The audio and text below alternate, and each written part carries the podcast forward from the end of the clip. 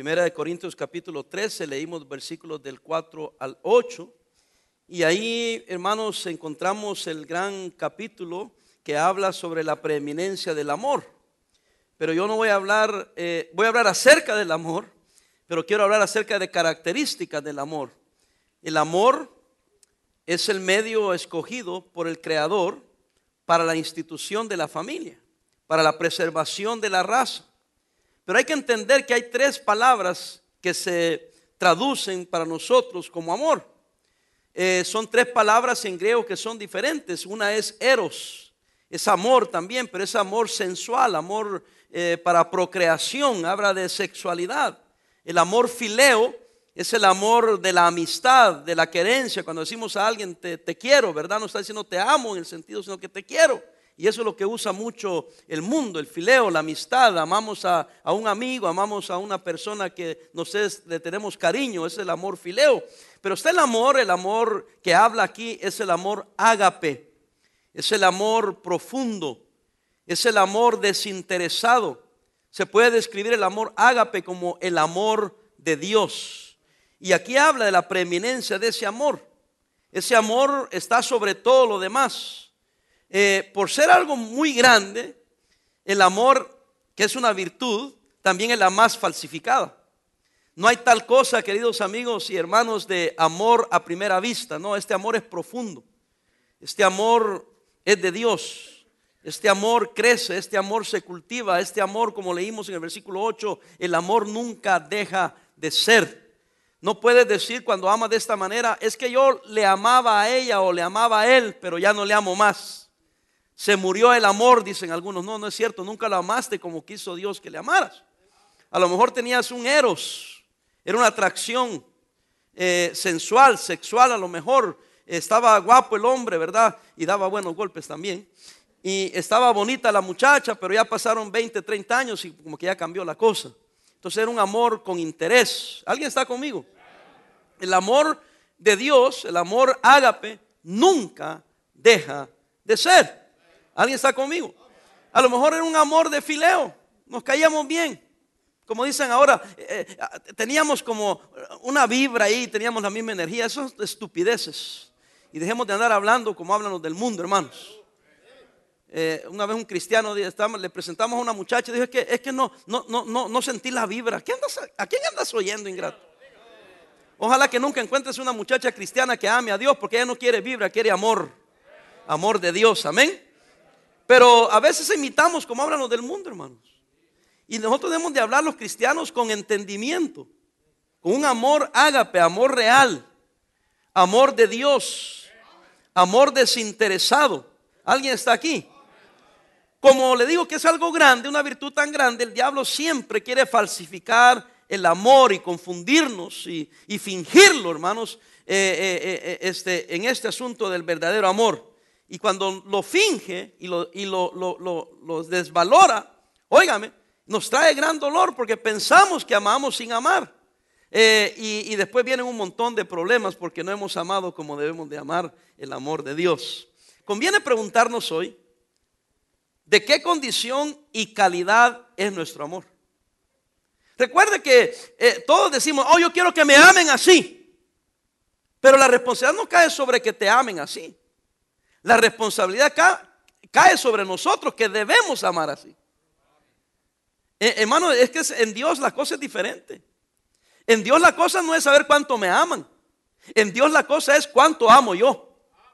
Y miren, en las iglesias, en nuestra iglesia de seguro ha sido así. ¿Cuántos se han quejado? Es que en la iglesia no hay amor. Es que fulano no tiene amor. Es que no ama. Hermano, mire, cállese. Porque si usted puede juzgar que otra persona en la iglesia no ama, eso quiere decir que usted sabe lo que es el amor. Y si usted supiera lo que es el amor, ni siquiera le tomaría en cuenta las faltas porque usted ama como Dios ama. Lo perdonaría, le ayudaría. Dedicaría su vida para hacer mejor a la otra persona y que puedan ver el verdadero amor para que aprendan a amar. Pero a veces hablamos porque nuestro amor es egoísta. Cuando alguien dice que es que aquí no hay amor, lo que están diciendo no me aman. No me aman. No me aman. Y yo pregunto, ¿y cuánto ama usted? ¿Cuánto está dispuesto a amar usted? Por eso le digo que, que hay que hablar de esto, porque hoy se está hablando mucho del amor. El mes del amor, San Valentín, el día de los enamorados. La pregunta es, ¿qué clase de amor tenemos? Vamos a analizar el amor según la palabra de Dios, amén. De la misma manera que la luz se descompone en siete colores, así es el amor. Analizado eh, por el Señor, por nuestro Dios e inspirado por el intelecto y usando el intelecto del apóstol Pablo, aquí en este pasaje, en estos cuatro versículos, encontramos 16 virtudes. 16 virtudes. No se preocupe que no las voy a estudiar todas, si no, no nos vamos a ir de aquí. 16 virtudes, basta decir eso. Pero solo estudiaremos algunas características alrededor de estas virtudes. Vale la pena leerlas. Dice, el amor es sufrido, es benigno, el amor no tiene envidia, el amor no es jactancioso, no se envanece, no hace nada indebido, no busca lo suyo, no se irrita, no guarda rencor, imagínese.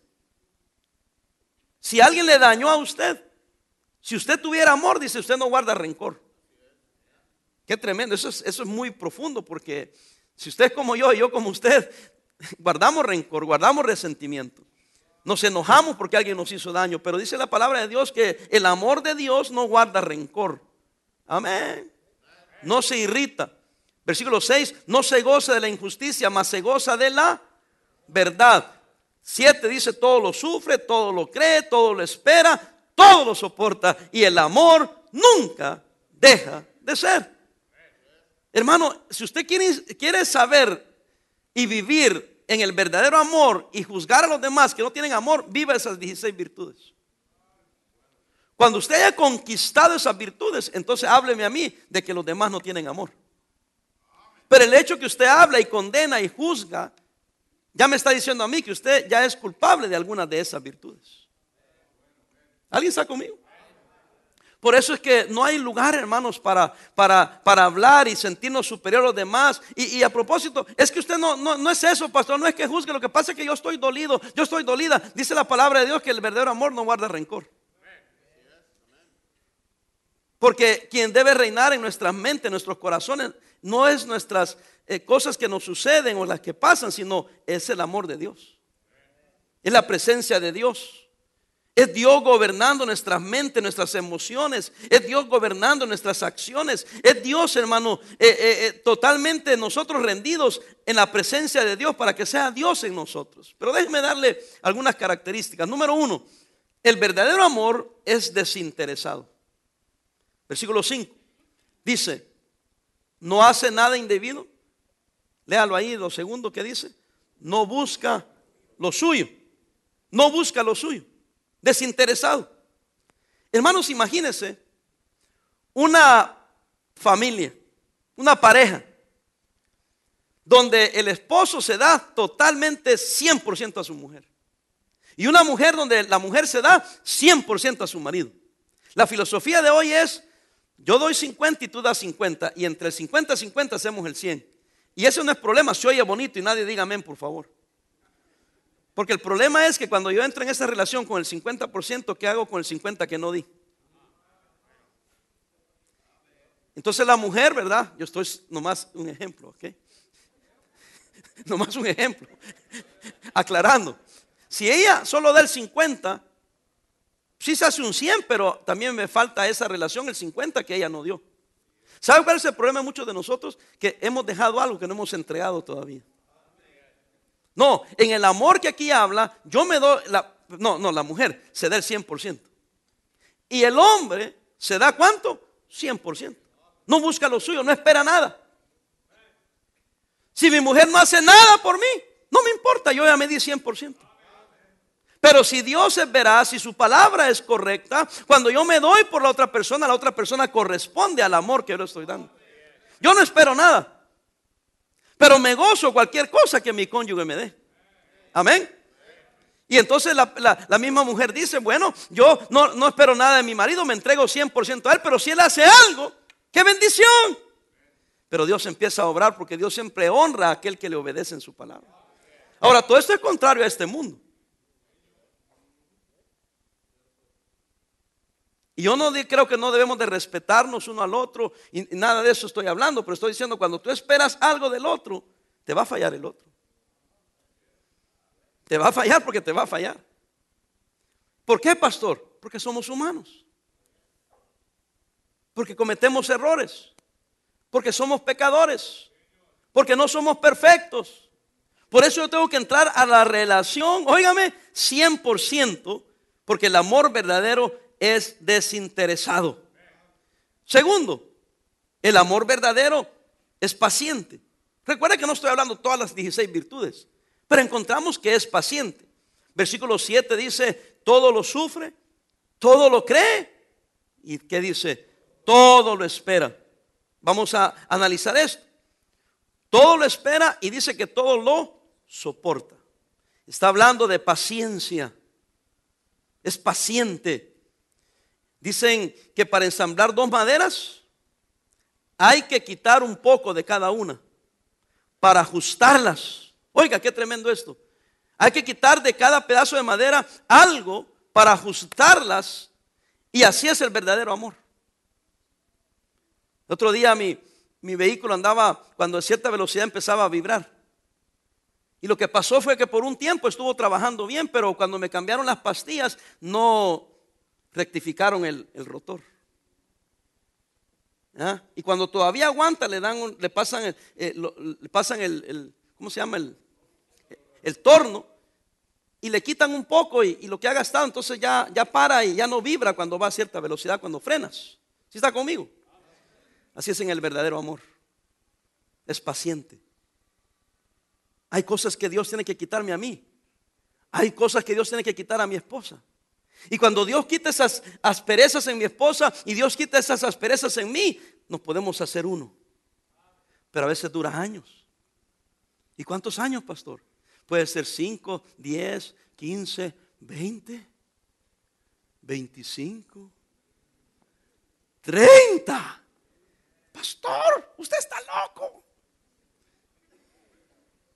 Pues mi esposa y yo vamos a cumplir 34 años.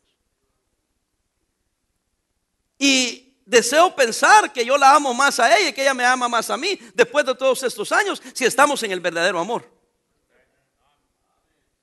Gracias por los pocos que dijeron amén. Quizá usted ha tenido una mala experiencia eh, y ha dicho, no, pastor, eso no, eh, eso no, es imposible. Quizás ha tenido una mala experiencia porque no han puesto el orden correcto y no han puesto a Cristo primero en sus vidas. Yo descubrí una cosa. Yo no puedo cambiar a mi mujer.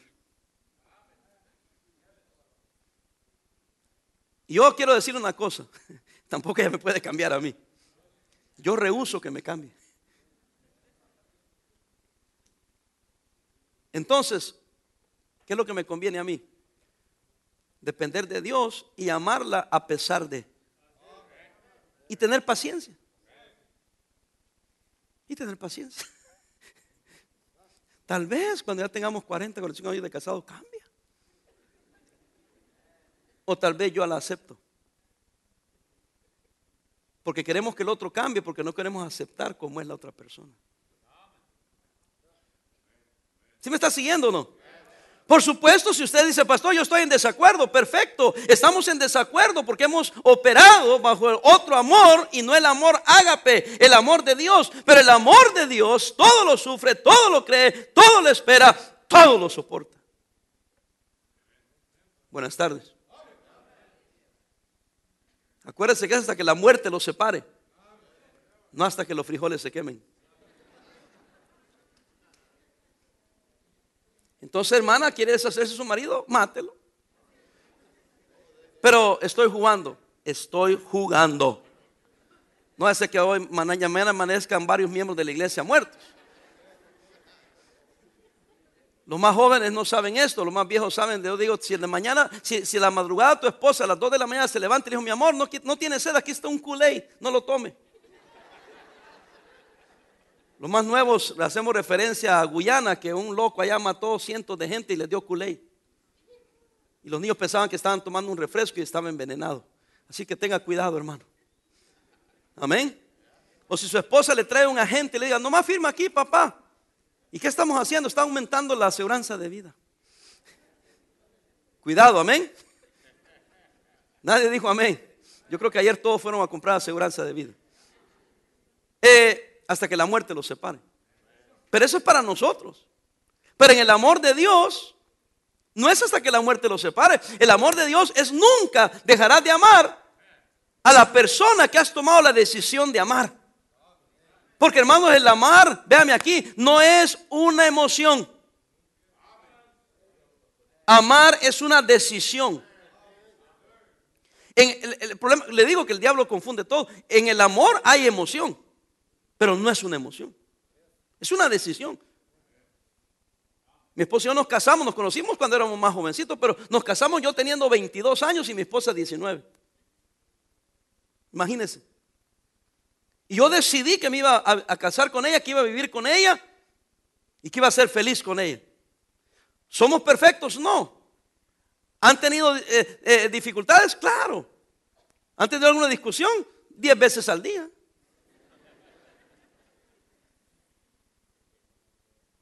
Pero es lo normal, o sea, yo no sé por qué hablan de pelearse y de, maltratarse, de golpearse, y que te voy a dejar, te voy a abandonar, y se ponen como noveleros, hermano. ¿Sí me entiende? Como dijo un hombre, dijo yo jamás, con esta mano jamás he golpeado a mi mujer. Dijo, y todos jamás dijeron, con esta muchas veces. No, yo no, hermanos. Nunca he golpeado a mi esposa. Y ella aquí está de del tenido ganas. Estoy jugando. Pero uno, decide, voy a amar a esta persona. Le voy a tener paciencia. Y mire, mi esposa es una tremenda mujer, la verdad. Pero hay cosas que yo he tenido que simplemente aceptar, así son, así es ella. Y yo estoy seguro que ella ha tenido que aceptar algunas cosas de mí. ¿Ah? Algunas semanas, hermana, paramos, está hablando por usted. ¿Y por qué? Por el marido que tiene. Vieja metiche. Si ella se casó conmigo. Amén. No porque sea la gran persona y que sea eh, la monedita de oro, no, ella se casó conmigo y decidió amarme. Gloria a Dios por ello. Si no hace tiempo me hubiera dejado. Pero yo no he vivido para que, para que ella me complazca a mí, yo he vivido para yo complacerla a ella. Y he encontrado que ella también vive ahora para complacerme a mí. Y cada día nos acercamos más y vienen los hijos, vienen los nietos y luego uno va creciendo y ese amor verdadero que tuvimos cuando éramos jovencitos, entonces ha crecido porque es el amor de Dios. El amor de Dios, hermanos, es confiado, el amor de Dios es, e, e, es, perdón, e, es desinteresado, es paciente y es confiado. Eso es lo que quiero decir. Todo lo cree. Algunos que no tienen este amor real, viven con celos. Algunos hasta creen que los celos son prueba de amor. Cuando la Biblia dice que en el temor, en el, en el amor no hay temor. Y los celos lo que es es temor. Y la, mayor, la mayoría de hombres son mujeres que tienen celos es porque no han vivido para complacer a la otra persona.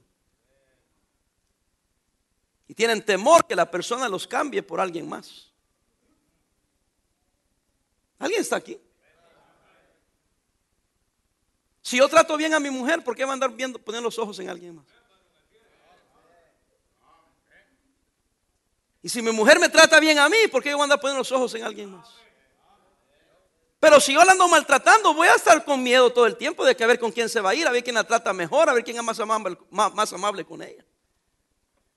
Mira, se quedó callado la cosa. Si eso no es el caso con usted, tranquilo, relax. Amén. Pero el celo es inseguridad. No es que se aman, es que te amo, por eso te celo. Hay un celo que Dios tiene por nosotros, pero es un celo divino, es un celo santo.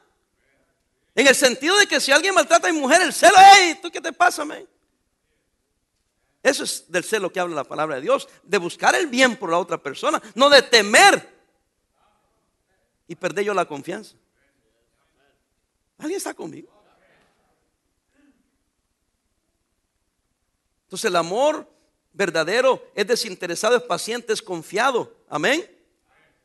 El celo, hay temor, es desconfianza, es inseguridad. Es la peor enfermedad que pueda tener el verdadero amor. es origen de toda clase de malquerencias, altercados, crímenes y terminan obviamente una persona celosa en divorcio. Porque ¿quién puede ser feliz con una persona que todo el tiempo está desconfiando? ¿Sí me entiende o no me entiende? El amor verdadero es permanente. Dice, nunca deja de ser, es eterno. Entre las parejas es hasta el fin, hasta que la muerte nos separe. Amén. Porque si es de Dios, Dios es eterno, no tiene principio ni fin. Y ya no soy yo quien ama, es Él que ama a través de mí. Porque Dios, hermanos, míreme acá, por favor. Dios es amor. La esencia de Dios es el amor. Y cuando yo me dejo llevar por Él, lo único que sale de mí es amor, amor real, amor verdadero, no amor romántico, hermanos. No amor sentimental. Yo solía decir en broma, no amor al estilo Juan Gabriel. Y qué bueno, hay cantos al amor y cantos a, la emoción y cantos al cariño, el amor que puedan sentir hacia alguien, pero eso no es el verdadero amor. Ese amor desaparece. Ese amor no es real. Porque el amor real, hermanos, es, es, es eterno. ¿Si está conmigo o no? Eso dice la Biblia. Versículo 8, el amor nunca deja de ser. El más alto ejemplo, hermanos, acerca de lo que es el amor verdadero fue el Señor Jesucristo. El Señor Jesucristo fue desinteresado y es desinteresado. Amén. Eh, hermanos, Él no necesitaba de nosotros. ¿Usted cree que Dios necesita de usted y de mí? Algunos de nosotros nos creemos como que si este mundo eh, se acabaría si yo no estoy aquí. Hermanos, Dios desinteresadamente nos amó y se dio por nosotros. Por eso Juan 3:16 dice, porque de tal manera amó Dios al mundo. En que, eh, y, y, Romanos 5:8, en que siendo aún pecadores, ¿qué dice? Cristo ¿qué hizo? Murió por nosotros. Entonces eh, él, amó de tal manera al mundo que dio a su Hijo unigénito. Para que todo aquel que no cree no se pierda, más tenga vida eterna. Y Cristo nos dice, y Pablo por inspiración divina en 5.8 dice, es más, dio su vida por personas que ni lo merecen. ¿Sabía usted que usted no merece el cielo? Si no fuera por la gracia de Dios, ninguno de nosotros iría al cielo. Ninguno de nosotros merece las bendiciones, el favor, la gracia de Dios en nuestras vidas. ¿O quién merece aquí? Y a veces nosotros como cristianos nos ponemos como yo soy más santo que tú, yo soy mejor que tú. ¿Alguien está aquí conmigo? Por eso no te comparando con nadie. Hermano, mire, hay cristianos que son tan inmaduros que empiezan a compararse con otros. Habemos pastores que nos comparamos con otros. Hermano, dejemos de estar comparando. Dios te ama a ti, no seas inseguro. Y no compares porque Dios ama a todos por igual. Son inseguridades aquel que quiere eh, degradar o denigrar a otro para sentirse él que es alguien él. Si somos alguien delante de él. Él me ama a mí. Él le ama a usted. ¿No es eso hermoso? ¿No es eso lindo? Él fue y es desinteresado. Lo maravilloso de este amor no es que tú le ames a Él, sino que Él te ame a ti. Y nosotros le amamos a Dios porque Él nos amó primero. Es el amor de Dios en nosotros que nos puede y nos permite, nos habilita para amar a otros hermanos. Cristo no fue nuestro ejemplo. El amor es sufrido. ¿Cuánto le costó mostrar su amor? Su vida. ¿Dónde? En la cruz. Y no fue una muerte nomás que murió así. No, fue un precio muy alto. Y hermanos lo, lo humillaron, lo hicieron sufrir. Pero él estuvo dispuesto porque dijo, quiero mostrarles el verdadero amor. De tal manera que si yo le amo a usted, usted me ama a mí. Si yo amo a mi esposa, si amo a mis hijos, yo debería estar dispuesto a dar mi vida por ellos. ¿Cuántos son padres aquí? ¿Cuántos están dispuestos, estarían dispuestos a dar su vida por sus hijos? Yo lo haría sin pensarlo. Yo no sé si ellos darían su vida por mí, yo creo que hasta ayudarían al que me ama. No,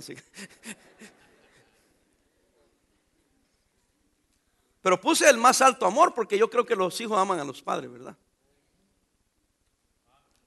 Pero un día sabremos esta respuesta. ¿Quién ama más, el padre a su hijo o los hijos a los padres? No me conteste. como dijo aquel hermano, está pesado, no está fuerte. Yo, mi opinión es que como padre, quizás yo podría, esa es mi opinión personal, yo estoy dispuesto a dar mi vida y no lo pensaría. Yo pudiera decir, yo creo que uno de padre ama más a sus hijos que a veces ellos lo aman a uno. Aquellos sé que son hijos, ah, ¿qué hijos? Óigame, no vas a entender hasta que tengan los tuyos. Yo he descubierto que mis hijos me aprecian más a mí ahora que ellos tienen sus hijos. Ahora que no duermen, que se preocupan, que se desvelan. Dicen, wow, todo esto lo pasó mi mamá, todo esto lo pasó mi papá. Y cuando no saben qué hacer, llaman y preguntan y dicen, y uno con gusto los atiende, uno con gusto les ayuda. ¿Por qué? Porque son retoños de unos y luego están los nietos, ¿cómo no? Amén, hermanos. Yo creo que el hijo diría, papá, ya viviste bastante, ya vete, muérete. Pero uno dice, no, no, no, yo doy mi vida por mi hijo. Si a mí me preguntaran, pastor, mire, su nieto necesita esto, pero solo usted puede darle esta parte, pero usted tendría que morir el vivir. Yo, hermano, ni lo pensaría, me muero ya. Ese es el amor de Dios. Entonces, sí, hemos experimentado ese amor. Pero Dios quiere que lo experimentemos con el cónyuge. Si me dijeran, pues usted tiene que dar su vida por su mujer. El que tiene el amor de Dios diría, máteme ya, para que ella viva. No le dejes mucha seguridad de vida. Porque se va a conseguir otro y tú lo vas a mantener. Me dijo, todos los expertos dicen, no, compre más. Dice, ¿y por qué comprar más? Le digo. Si esto cubre para lo que debe la casa y unos dos, tres años más que viva, dice, no, pero tienes que dejarle para toda la vida. No, porque se va a casar y después con ese dinero que yo le dejé va a mantener a otro. No. Que pague la casa, tiene casa y, si no puede conseguirse otro menso que la mantenga, que se muera. Estoy jugando, ¿verdad? Bueno, ni tanto, pero. Pero sí tenemos aseguranza de vida.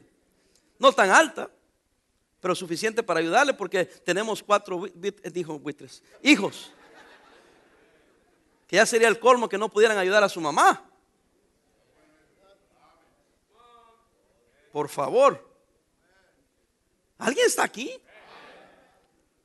Porque hay un todo, todo tiene su tiempo. Los padres vivimos para los hijos y hay un tiempo para los hijos ahora vivir por sus padres. Ahora yo no, no estoy creando hijos para que me mantengan. Yo estoy tratando de prepararme y preparar para mi esposa cuando yo falte, para que mi esposa no le falte nada. Por eso tengo el retiro y tengo la aseguranza de vida. Me pasa algo, le dan a mi esposa, pero también debo pensar que ojalá que sus hijos también la cuiden a ella. ¿Y usted cómo lo va a hacer, pastor? Ese no es tu problema, es el mío. ¿Sí me explico? Pero el verdadero amor, hermano, se da por el otro. Se entrega por el otro. Qué lindo una pareja que viva de esta manera, que está, es sufrida, es aguantadora. ¿Por qué? Porque yo decidí amar a mi mujer, yo decidí amar a mi marido. No busca el propio bien, sino que eh, eh, eh, el de otro. Cristo no buscó su propio bien, Él buscó el de otros. ¿Quién? El de nosotros, hacernos felices, darnos vida eterna, llevarnos al cielo, hermanos. No nos amó porque le amáramos, nos amó porque Él quiso amarnos aún cuando éramos pecadores. El Señor es paciente con nosotros. Hermano, Él nos aguanta, nos soporta cuando no somos lo que debemos de ser para gloria de Él. Yo gracias a Dios que cuando cometo errores no viene y me cae en garrotazo, hermano. Gracias a Dios que me abraza, me perdona Quizás me lamento, lloro y me siento mal, me siento acusado. Aunque Él no me acusa, pero yo me siento acusado y voy a Él. Ya me siento que, ay, gracias Señor. Como cuando yo me porté mal y fui y acudí a mi papá o mi mamá y les confesé y les dije, aunque me hayan castigado, no importa, me sentí aliviado de que ya sabían y ya me habían eh, eh, castigado y gloria a Dios que me habían perdonado. ¿Sí están conmigo, hermanos? Mire, hijos, hijos, cuando su papá los, los castiguen, los regañen, dale gracias a Dios. Porque lo está haciendo porque te ama. Yo pensé cuando yo era adolescente, cuando mi papá me daba unas sendas palizas y mi mamá también, que no está aquí, por eso estoy hablando hoy. Yo me enojaba. Yo me enojaba. me enfurecía que me pegaran, que me castigaran. Pero fíjense que fui creciendo y fui apreciando. Hoy miro hacia atrás digo, wow, cuánto me amaba mi papá, cuánto me amaba mi mamá, cuánto se preocupó por mí. Y agradezco, hermanos. Una de las cosas que a mí me pesa muchas veces que mi papá falleció siendo joven. Mi papá falleció a los 56 años. La edad que yo tengo ahorita. Jovenazo. ¿Cuántos dicen amén? Por favor. Estoy hablando del amor. Ámenme. Imagínense. Y una de las cosas que me pesa, sinceramente, que por qué mi papá no vivió más para poderle devolver un poquito de lo que él hizo por mí. Yo sé que algunos batallamos con eso.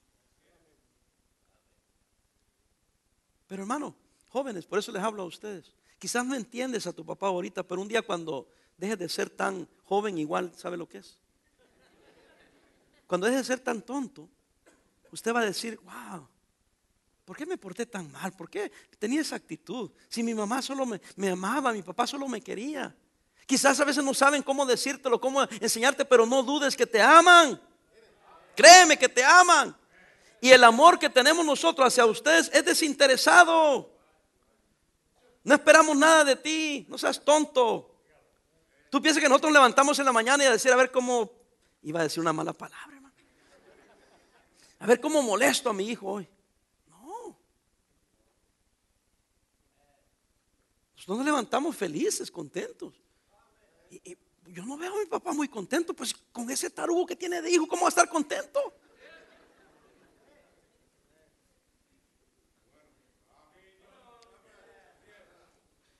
Disculpe, no le gustó la palabra. Yo busco otra más pesada todavía. No, joven, no nos levantamos a ver cómo te hacemos la vida imposible. Jamás.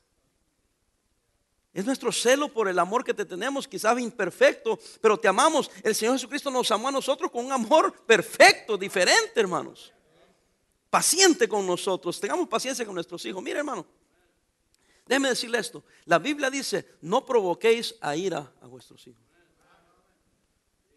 Nosotros somos una iglesia bautista, bíblica, fundamental, independiente. De tal manera que los hijos de todos tienen que ser perfectos, y más los hijos del pastor. Así vivimos tristemente, tontamente, erróneamente. Y no sé qué más mente. Hermanos, seamos pacientes. Ahí va para los mensos. Es que el pastor Parada como que ha cambiado. Y me lo quieren echar como que si fuera una mala onda que yo cambié. No seas bruto.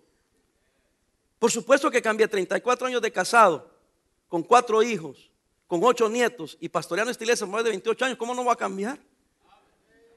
¿Sabe qué me he hecho yo? No alcahuete, pero más paciente. Paciente. Este me dan ganas de ahorcarlo, quemarlo, hacerlo mil pedazos. Pero digo, no, pero el Señor lo va a hacer conmigo también. Mejor seamos pacientes con Él. ¿Sabe qué es lo que dicen? Ah, es que ya papacha el pecado. ¿Y qué pasa cuando tú pecas? ¿Ah? ¿Qué pasa cuando tus hijos pecan? Allá ah, no eres tan salsudo como cuando pecó el hijo del otro. Ya cuando es para ti, ya como que le cambias, ahí hace más suave, ¿verdad? Y confundimos que somos alcahuetes, cuando lo que estamos haciendo es pacientes. O quemamos a todos los muchachos que aquí se portan mal. o quemamos a todos los que nos portamos mal no quedaríamos ninguno. Estoy, estoy jugando, estoy exagerando. Es una manera de, expresar, de hablar nomás. ¿Alguien está aquí, hermano? Ahora, con eso estamos diciendo que, ah, haz lo que quieras, vive como te da la gana. Eh, comamos y vamos que mañana moriremos. No, tampoco se vive así, porque si tienes el amor de Dios y el Espíritu Santo, vas a querer agradarle a Él. Vas a querer amarle a Él. Hermano, mi papá murió hace muchos años. Eh, lo que tengo de casado, mi papá murió. ¿Y sabía usted que yo trato de vivir bien y portarme bien para honrar la memoria de mi padre?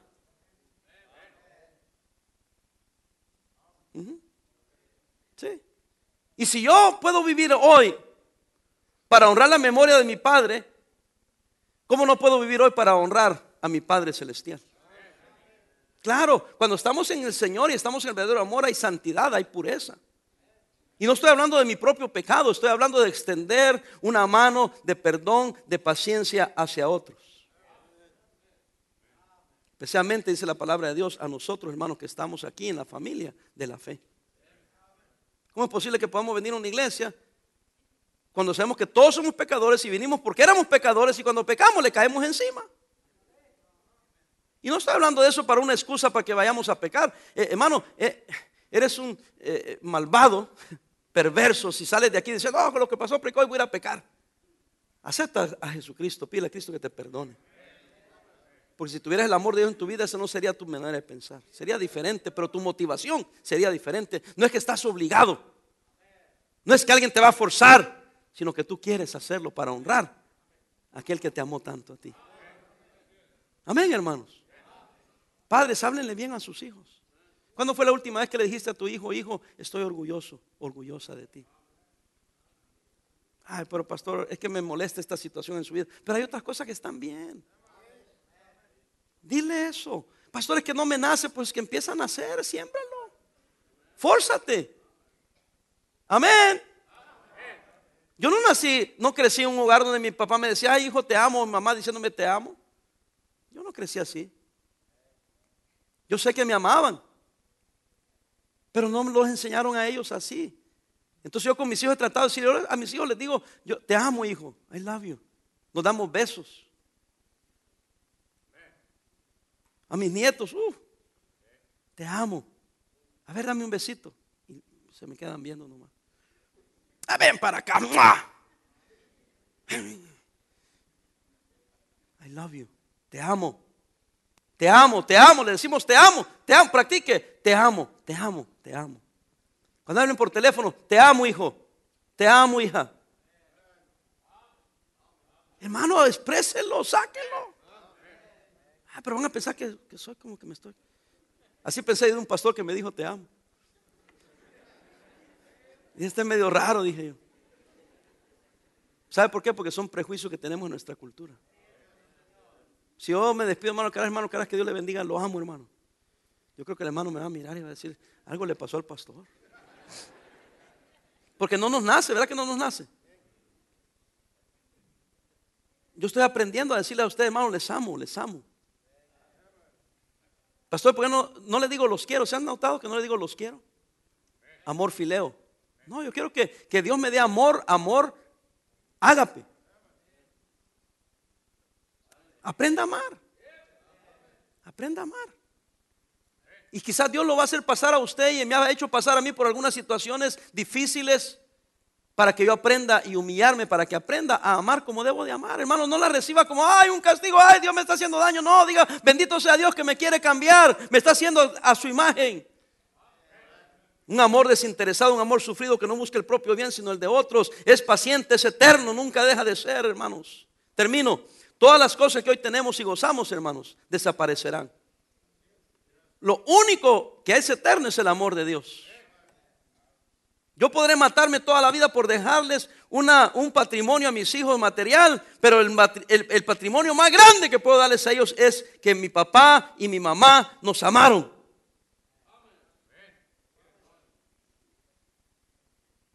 Yo acabo de mencionar que mi papá y mi mamá nos amaron.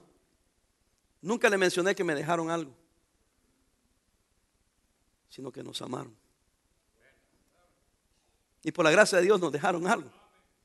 Pero no es eso lo que nos interesa, sino el amor, el cuidado, la comida que siempre estuvo en la mesa, la ropa que siempre nos pusimos, los 10, 15 centavitos que nos daban cada día, aquel cafecito, aquel pan, aquel atol de lote, aquel, aquellos tamalitos, aquella gallinita que nos hacían para Navidad. Oh, nunca hicimos una gran fiesta, pero siempre nos faltaba un pastelito para el cumpleaños. Oh, no había regalos cada vez que cosas para Navidad nos iba bien si nos compraban algo. Pero esos son los recuerdos que hay. El amor, la familia. Amén, hermanos. Ese es el amor el que estoy hablando, hermanos. Ojalá Dios nos toque el corazón. El amor real, el amor que nunca deja de ser, en las bodas pronunciamos las palabras después de haber juramentado hasta que la muerte los separe. Pero el Señor invita a todos a una boda que nunca la muerte los separará. Al contrario, la muerte nos va a unir eternamente a Él. Allá nos dirigimos todos aquellos que somos cristianos. Y nos encontraremos en una relación moral, aunque no física, Porque el amor nunca deja de ser. Allá tendremos, tenemos, eh, eh, mire, el gozo. Tenemos nosotros hoy en día el gozo de invitar a aquellos a esta boda con Cristo. Amén, hermanos. El secreto para ir a la eternidad y estar con el Señor es unirnos en la fe con el divino esposo, que nos ha dado prueba de su amor, un amor eterno, cuando vino a este mundo a dar su vida por nosotros. Cuando murió en la cruz para darnos vida y nos redimió del castigo del pecado. Él se dio por nosotros. La razón que, que, Dios se hizo carne y murió en la cruz es porque usted y yo somos incapaces de, de salvarnos. Porque Dios requería que el cordero que muriese por los pecados fuera sin mancha, sin pecado. ¿Y quién aquí está libre de pecado? No encontró a nadie, dijo, no, no hay nadie. Pues voy a tener que ir yo. Y él se encarna en Jesucristo. Jesucristo nace de una virgen engendrado por el Espíritu Santo, por eso su naturaleza era divina. Y da su vida por personas como usted y como yo. Qué amor tan grande. Hermano, entonces, ¿quiénes somos nosotros para no amar a nuestro prójimo? Pero vamos a dejar al prójimo, debemos de amarlo. Pero, hermano, a veces no amamos ni a nuestros hijos, ni a nuestros cónyuges, nuestra familia. Yo me acuerdo de un predicador que dijo que él era bien duro, muy duro. Y le pidió al Señor que lo cambiara. Y dice que lo, lo, que sucedió fue que pasó una situación en su vida donde por primera vez derramó lágrimas. Y dice que después no podía jamás predicar sin llorar. Que cada mensaje que predicaba estaba llorando. Yo sé porque hasta en reunión de predicadores, hasta han hecho burla de él. Oh, este solo llorando. Y para todo llora. Y él dice, son lágrimas, pero son reales. No son para alguna manera ganar, dice a, los que me están oyendo. Son lágrimas que el Señor puso en mi corazón porque yo era demasiado duro. Y ahora cada vez que lloro me gozo. Porque Dios me ha dado un corazón más blando. Hermano, yo vi la experiencia de mi papá. Nunca he contado esto, pero cuando me murió mi abuelita, mi papá estaba ahí. Él había venido de, El Salvador a Estados Unidos y en ese periodo que él vino, por corto de tiempo, muere mi abuela. Yo salgo, mi papá estaba así del apartamento donde vivíamos, sale y estaba viéndose el estacionamiento. Yo salí nomás para pararme junto a él y me le quedé viendo. Sus ojos rojos le temblaban. Y me dijo, hijo, qué feo es querer llorar y no puedo.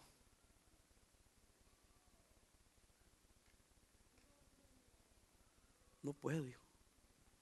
Y me duele la muerte de mi mamá pero no puedo llorar. Eso me, no se me olvida jamás. Yo no dudo que mi papá amaba a mi abuela. Nosotros lloramos, pero mi papá no tenía esa facultad porque le habían enseñado que los hombres no lloran. Y ahora que él quería llorar, porque ya no le importaba lo que le dijeran, se había acostumbrado a no llorar, que no podía. Yo creo que él se estaba esforzando por derramar una lágrima. Y por eso sus ojos se miraban cansados y rojos, porque él quería, él quería llorar. Hermano, ¿cuándo fue la última vez que usted lloró? No por el coraje que tenía contra otro, sino de su propio pecado, de su propia tristeza, de algún acontecimiento con sus hijos. Hermano, no detenga esas lágrimas, si son reales, si son verdaderas, no las detenga. Son de Dios, que Dios nos las da para que mostremos nuestro amor, nuestra compasión por otros.